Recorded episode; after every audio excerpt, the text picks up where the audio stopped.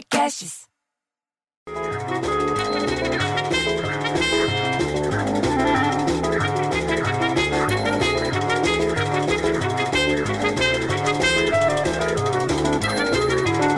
Porra, bicho, para com essa música. Sabe o que essa música parece, bicho? Parece que. Sabe quando o carro tá querendo fazer o carro pegar? Que você fica empurrando, põe em segunda, pra ver se o carro pega? É isso que essa música parece, bicho. Ela não tem ritmo.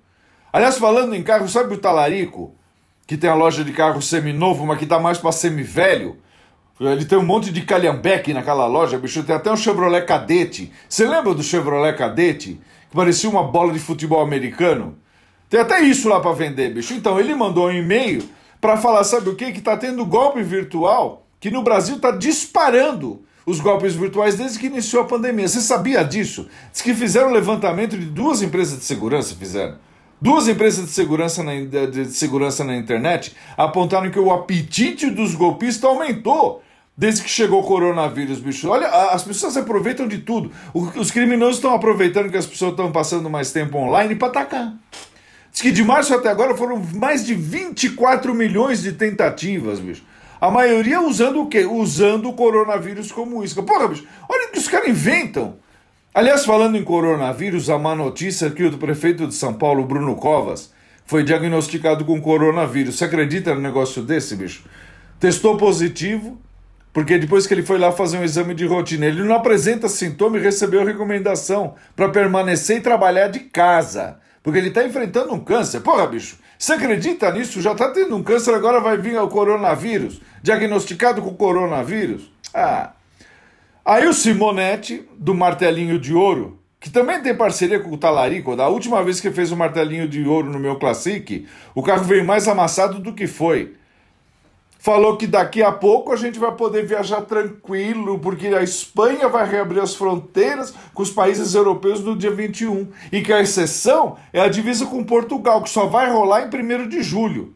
Diz que a Espanha vai deixar o estado de emergência após três meses e obrigação de viajantes de realizar quarentena. Não vai mais precisar da quarentena. Pô, o que, que isso interessa para ele, bicho? Ele mora na Vila Zelina.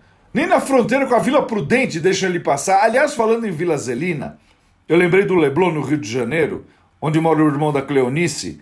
O pessoal está chamando ela de cloroquina para encher o saco dela, mas ela chama Cleonice.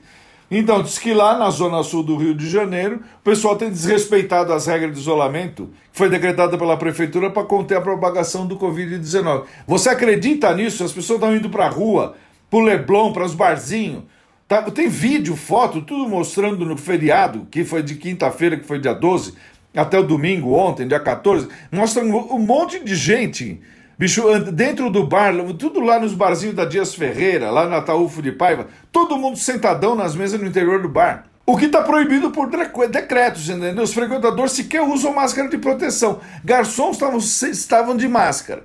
Pelo menos eles são mais espertos, mas estavam lá servindo os clientes que sentam nas mesas sem manter um distanciamento seguro. Algumas mesas, bicho, chegava a ter 10 pessoas. Bicho, isso é festa. Isso é festa, bicho. Não, não, pode fazer. Eu fico tão puto, bicho, que eu prefiro ter filho viado que o filho Leblon.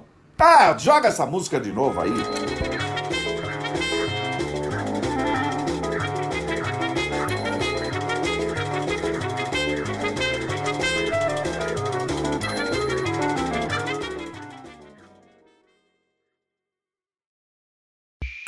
Esse podcast foi editado por Rafael Sales e Júlia Fávero.